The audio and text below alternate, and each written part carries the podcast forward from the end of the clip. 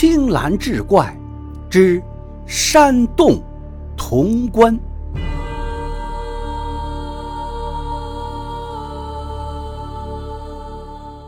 话说古时有一个商贾，名叫冯玉，常年走南闯北倒卖货物。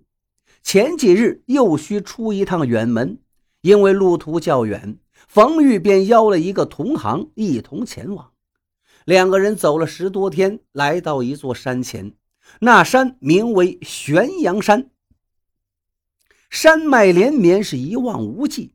据说古时曾有道人在此开山立派，但是岁月变迁，斗转星移，那个门派也不知何时已经泯灭于流年之中。玄阳山中有豺狼虎豹，平时无人敢进。但这却是冯玉他们的必经之路，不得不走。山路因为常年无人行走，满是杂草，加之乱石密布，崎岖难行，所以两个人走得甚是缓慢，耽误了不少时辰。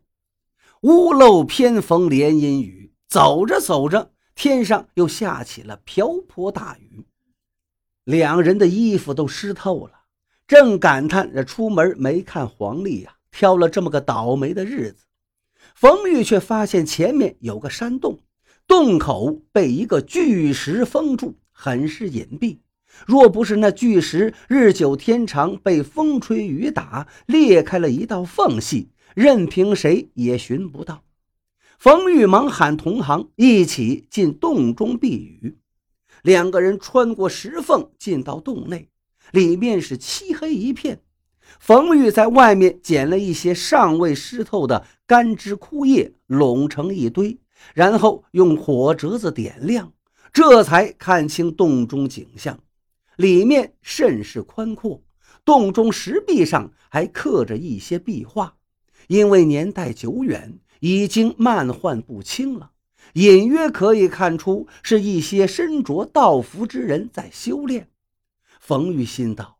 这玄阳山果然像外面传言一样，有道人曾在这儿开山立派呀，却不知这个门派为何没有传承下来。冯玉起了好奇心，就盯着这个壁画看，想看看里面能否有什么相关的记载。这时，却听到同行一声惊呼，显然是受了惊吓。只见他面露恐惧之色，手指颤抖的指着山洞深处说道：“你看，那是什么？像不像一口棺材？”冯玉引燃了一根树枝，拿着向同行手指的方向走去。近前一看，果然是一口棺材，只是这具棺材并非寻常的木棺，而是一口铜棺，年代久远了。铜棺上早已长满绿锈，冯玉朝同行笑道：“这不过是一口铜棺而已，有什么可怕的？”那同行站在冯玉身后道：“这棺材怎么会在山洞里呀？我们只听过什么土葬玄棺，却从未听过还有这洞葬的呀。再说了，葬人为何要用铜棺呢？莫不是……”这里面不是人，而是妖魔鬼怪吗？冯玉笑道：“那还有可能是金银财宝呢，怕被人偷，才放到铜棺里呢。”同行听说里面有可能是金银财宝，顿时两眼放光道：“嗯，有道理，你说的确有可能。若真是金银财宝，那我们岂不是要发财了吗？”这样，同行也不害怕了，怂恿着冯玉打开铜棺。冯玉对同行笑道：“你现在就不怕咱们打开后里面是妖怪了？”同行尴尬一笑，道：“富贵险中求嘛，万一里面是财宝，咱们还用得上整天东奔西跑吗？”冯玉沉思半晌，便答应了。两个人来到铜棺之前，一前一后，费力地把棺盖移开。打开铜棺盖后，两个人往里面一看，顿时吓得是魂不附体。若真是一具白骨，也在情理之中。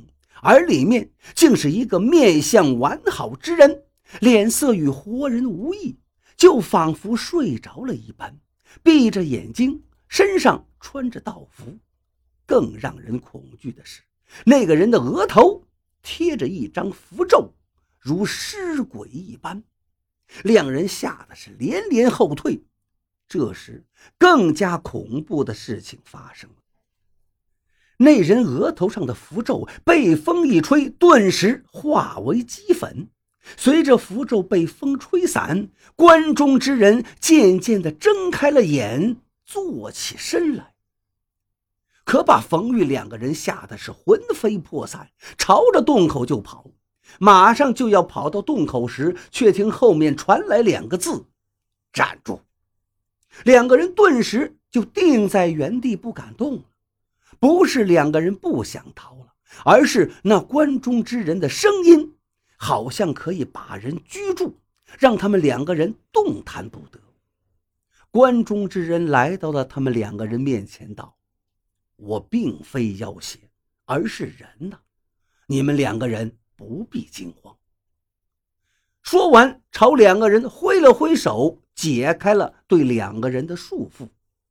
冯玉和同行仍是战战兢兢，惊恐不已。冯玉刚才听到关中人说他自己是人，此刻他还是半信半疑，小心翼翼地问道：“那您是何人呢？为何额上被贴上符咒，困在关中？若是人，又怎能在潼关中不死啊？”关中之人沉默片刻。大概是感激两个人救他脱离了苦海，便将自己的来历以及被关在潼关的原因一一道出。也大概是因为在关中所待的时日太久，言语之间多有卡顿，而且用的还是古语。但是冯玉二人还是听懂个大概。听完之后，两个人惊的是瞠目结舌。